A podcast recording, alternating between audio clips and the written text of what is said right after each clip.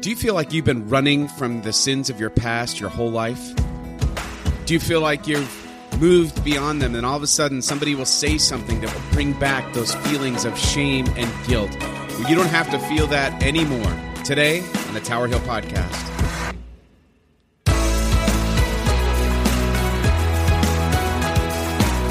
Hey everyone, welcome to the podcast of Tower Hill Church, a church for all generations. This is Pastor Jason. Wherever you are listening and however you are listening, I pray that you are blessed today. It is a beautiful sunny day here in the great state of New Jersey, which uh, is amazing. It's actually spring weather today. The flowers are out. It's like 70 degrees we only get like a few days like this a year, it feels like. So if you're listening, uh, I hope that you're enjoying this outside, doing something fun or taking a break from work. Get outside, get that cup of coffee. Um, man, it is, uh, it's a wonderful day. Well, today we are continuing with our uh, sermon series called Starting Point. This, of course, is based on Andy Stanley's uh, small group, very popular small group series called of the same name. And if you, uh, we've done Starting Point in our church and we absolutely love it. I would definitely recommend it. Um, you could go to North Point Church. They have a an online store, and you can get the Starting Point uh, curriculum. Um, it really works great. It, it's really a beginning step for people in the life of your church to start asking and talking about these questions of faith and covering kind of kind of the basics of the Christian faith, which is helpful even no matter how long you've been walking with Jesus. It's really helpful to hear those basics.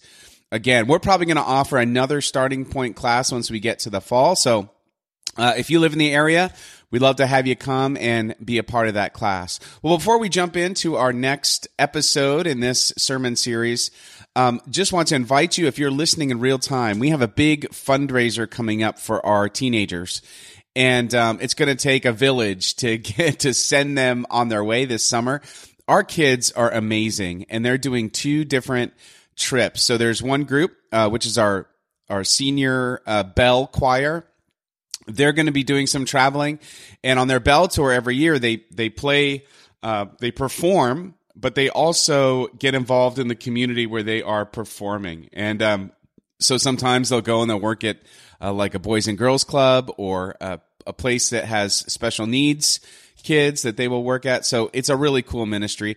And then our other uh, trip that we do is a youth mission trip. This year we're going to Camillus, New York, and they're going to join about 400 teenagers from across the country to repair something in the neighborhood of 70 homes in a week, which is awesome. So our kids are excited, but it costs money to go on both of these trips.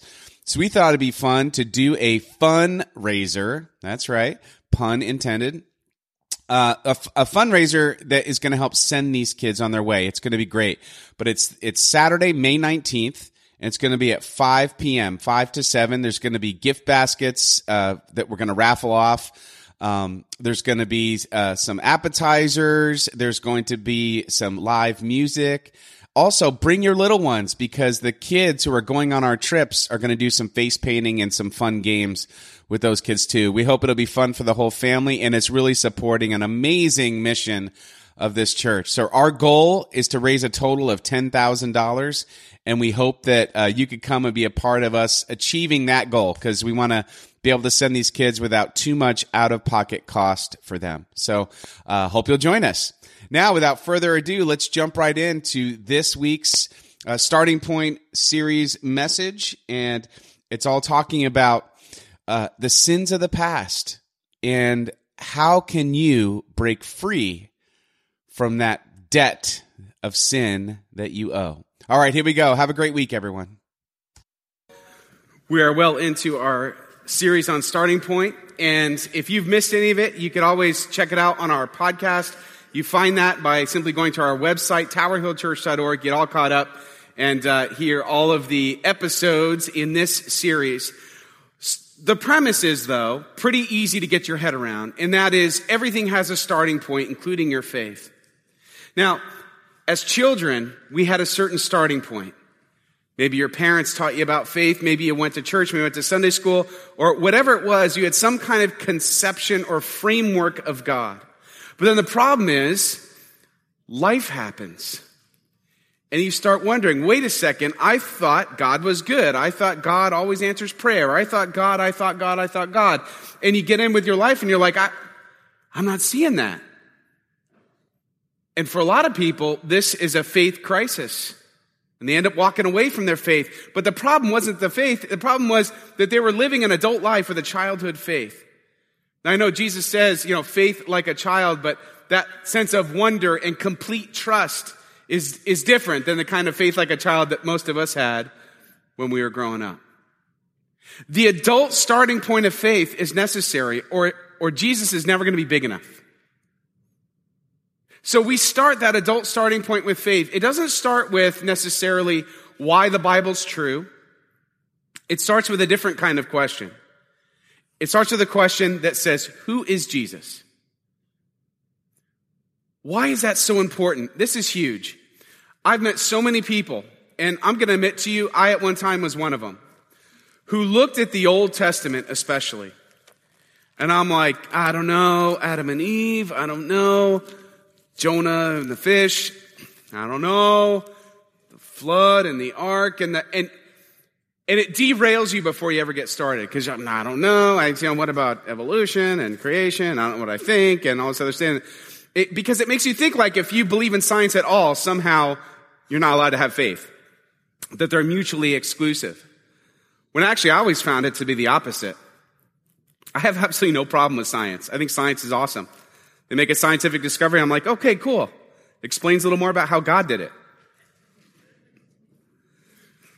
What's the crisis?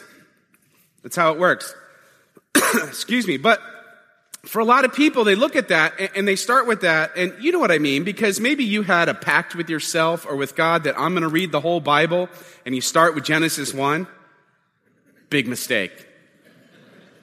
I bet most of us have read Genesis like 400 times. We never get any further.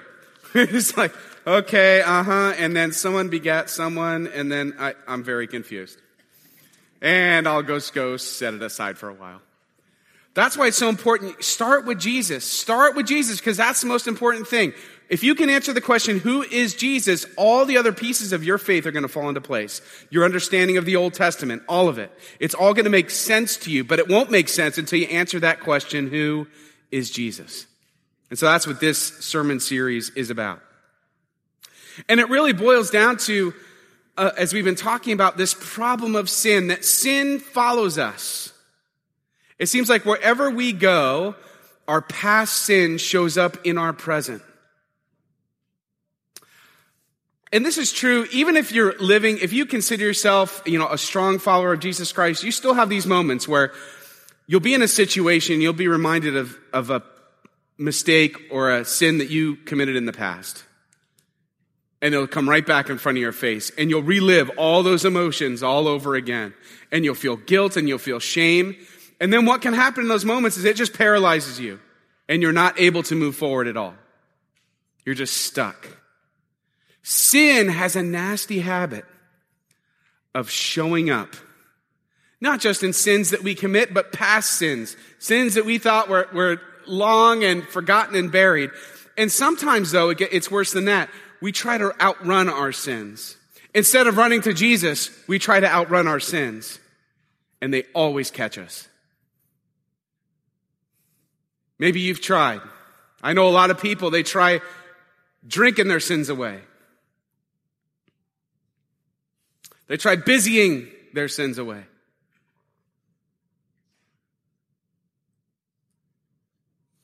They even try churching their sins away.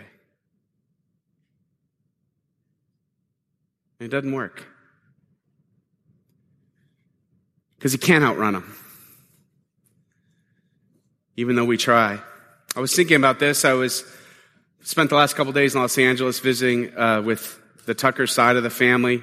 Grandfather turned 90, and we were all gathered for his 90th birthday. And um, so I was thinking a lot about my upbringing in California and thinking about why we moved in the first place. And I, I can look with hindsight as an adult now and understand that we had a lot of reasons we said we moved, but it was really about my dad and mom feeling like their marriage was on the rocks and they needed a new start. And so they decided, well, let's just move our sins away. Let's just go to the other side of the country.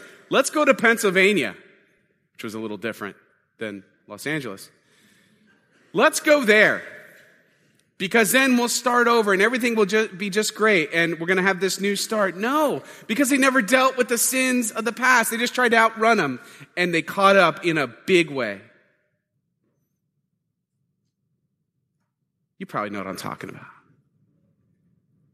You might have had an experience like that before. But what we learn is that I think we get this punitive vision of God in our head that God's ready to like throw that hammer down and judge. And that sin is all about sort of avoiding God's judgment. it, it is, but I think from, from the other side of it, I think God, it's not that he's needy and needs something from us. Rather, he wants something for us. He wants us to live a life that's different, that's not just pummeled by our past mistakes, pummeled by our sin. He wants us to stop running. It's so exhausting. Isn't it exhausting trying to run from your sin, trying to run from God, trying to run and chase all these things that you think are going to make you happy? And they never do. They do for a little bit. And then it comes back worse. What if you could stop the running? What if you could experience freedom, real freedom from sin? I think that's why God wants to tell us and help us answer the question who is Jesus?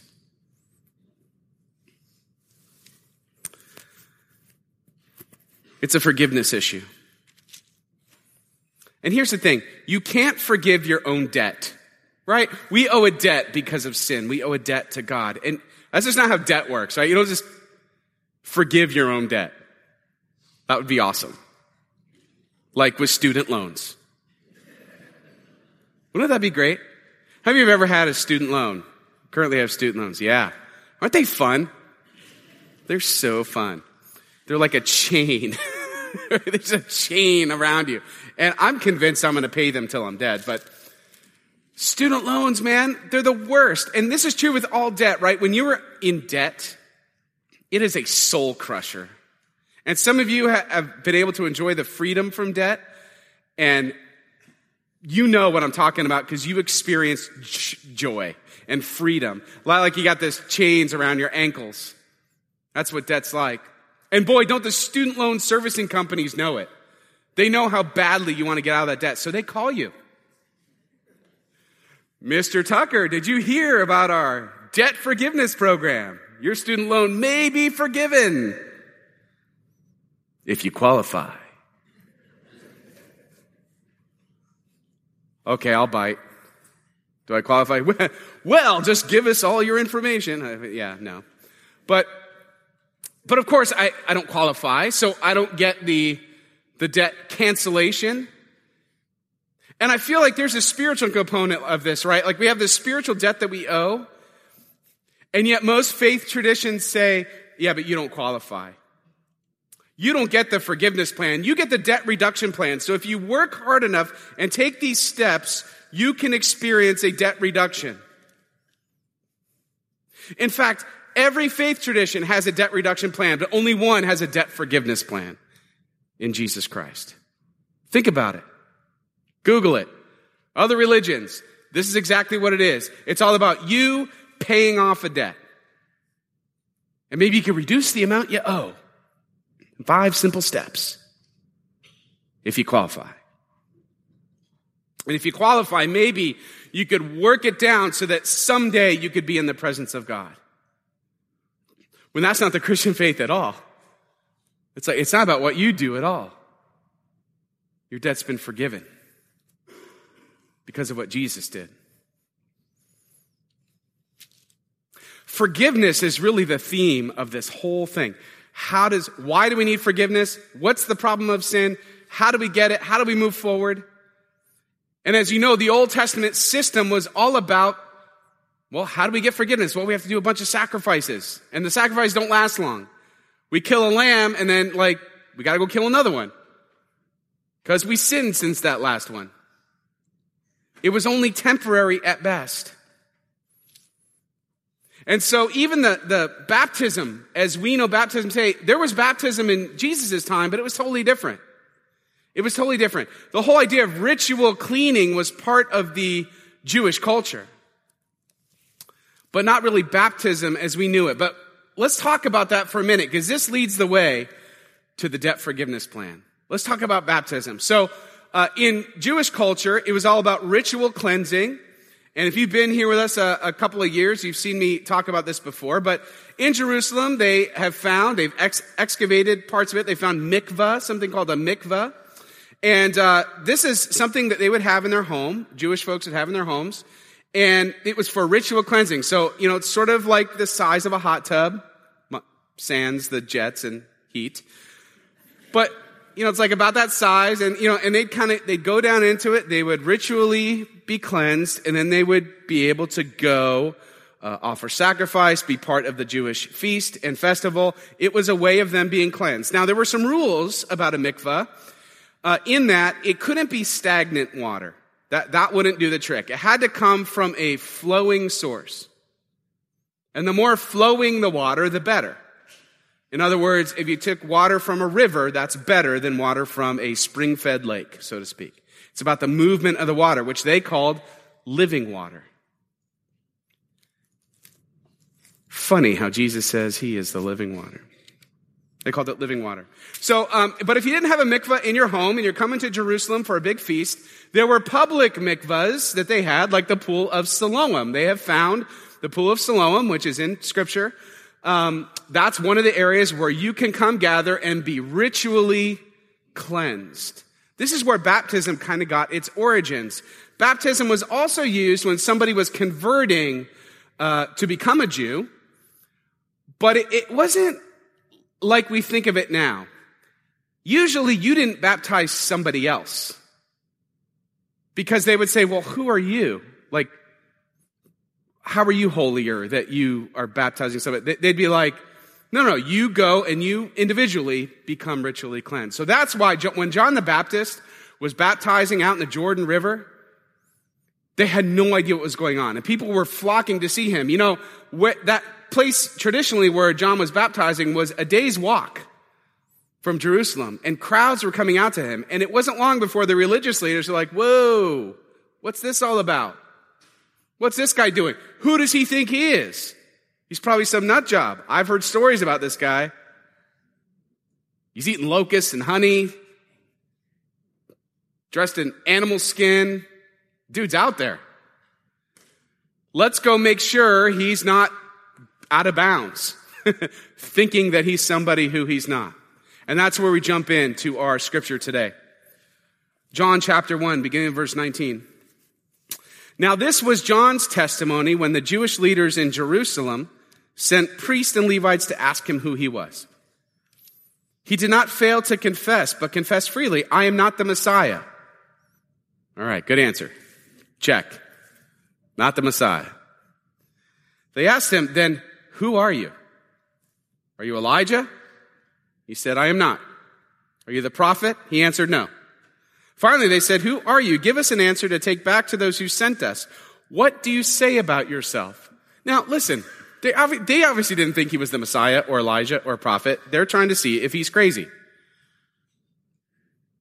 Does he really think he's one of these things? No. Okay, okay, then who are you? Why are you doing this? This is weird. Why are you baptizing people? John replied in the words of Isaiah the prophet, I am the voice of one calling in the wilderness, make straight the way for the Lord. Now the Pharisees who had been sent questioned him, Why then do you baptize if you are not the Messiah, nor Elijah, nor the prophet? I baptize with water, John replied, but among you stands one you do not know. He is the one who comes after me, the straps of whose sandals I am not worthy to untie. This all happened at Bethany on the other side of the Jordan where John was baptizing. The next day, John saw Jesus coming toward him and said, Look, the Lamb of God who takes away the sin of the world. So John's baptizing in preparation for something. He is helping people understand the connection between being made ritually clean and being made spiritually clean by the Lamb of God. And he's totally playing on the fact that they understood that a lamb was for sacrifice so they could be forgiven. And he's like, no, no, this is a different kind of baptism. Look, the Lamb of God who takes away the sin of the world. Even that verb is, it literally means he takes the sin of the world and he picks it up and he carries it away. The ultimate Passover lamb.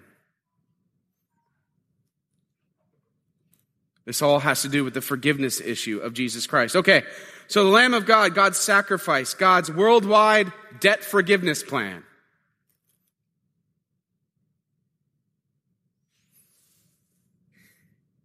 And this is what Jesus himself teaches us during the Last Supper.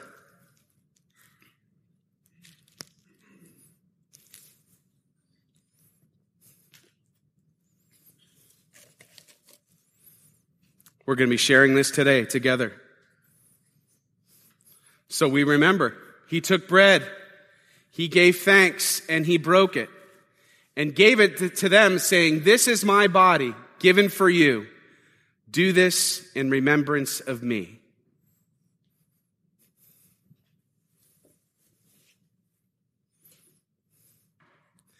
In the same way, after the supper, he took the cup,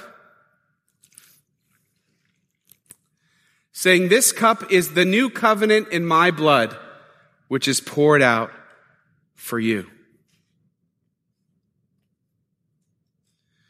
When Jesus says this, he says something incredibly shocking. He, he draws a connection between the people of the Old Testament and this new covenant. He says, this Passover meal where you celebrated that God spared you, He gave you life when you deserved death. He spared you and rescued you from the blood of the Lamb.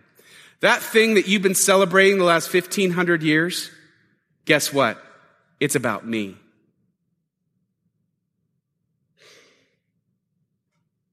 Do you know how shocking that would have been to hear? That alone could have gotten Jesus arrested back in his day. That'd be like saying, me telling you, um, yeah, you know Christmas? It's really about my birthday. You've been doing it wrong. It's about my, my birthday. That would have been crazy talk. Unless it is about you.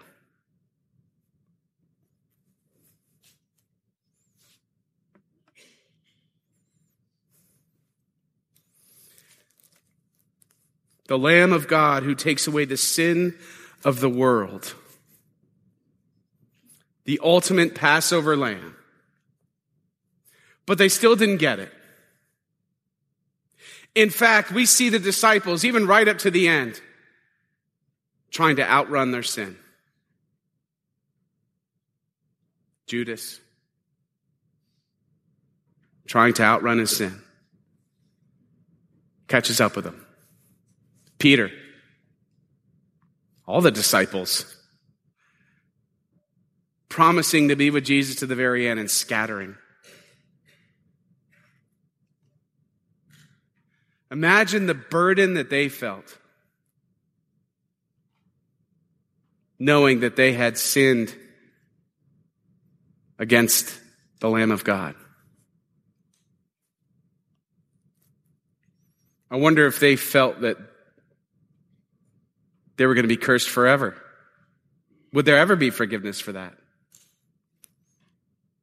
But it was Paul who 20 years later put it absolutely perfectly explaining what this all meant and how this made everyone clean. Colossians chapter 2, verses 13 and 14. This is a good one. If you brought your Bible, I'd highlight this one. This is one to keep in the bookmark. He forgave us all our sins. Oh, here, I started too late. When you were dead in your sins and in the uncircumcision of your flesh, God made you alive with Christ. He forgave us all our sins, having canceled the charge of our legal indebtedness, which stood against us and condemned us. He has taken it away, nailing it to the cross. Do you know what that means? It means your past sins no longer need to show up in your present. that you can stop running from whatever you're running from and come to Jesus, that come as you are to Jesus and give him your life, your heart, your soul, your mind, your strength, everything.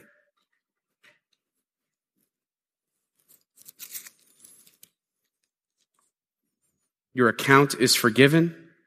You are made whole. You are paid in full. You are debt free. If you think financial debt is a burden, what about that spiritual debt? What if you could feel freedom from spiritual debt?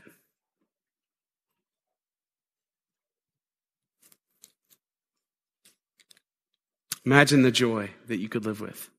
But I know what you're thinking. Some of you are thinking,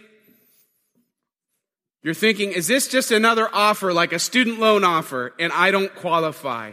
Do I qualify? I don't know, Pastor.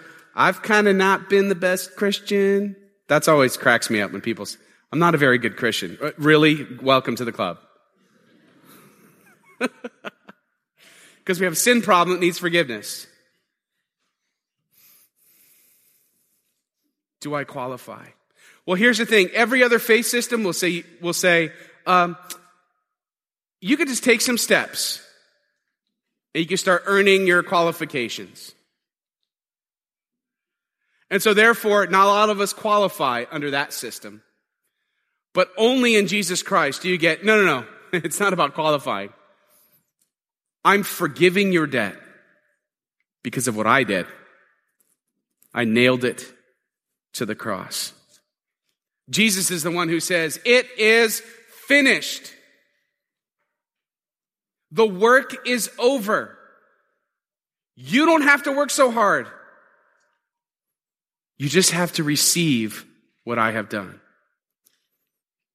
So, in our starting point journey, we're answering the question, who is Jesus? I think today this brings us to a couple of points. The first is understanding that Jesus is the one who did for you what you could not do. He carried away your sin. He picked up your sin and he carried it away. And then the second is this. He opened the prison door so you can walk out.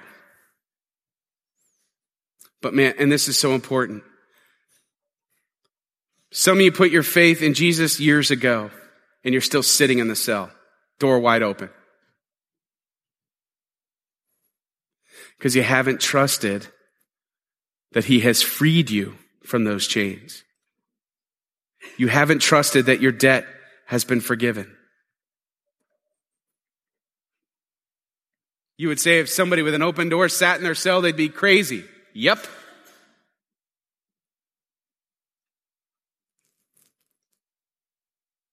I want to invite you today, as you physically come up to receive communion, that this is more than just a religious ritual, but it's a saying yes to Jesus all over again.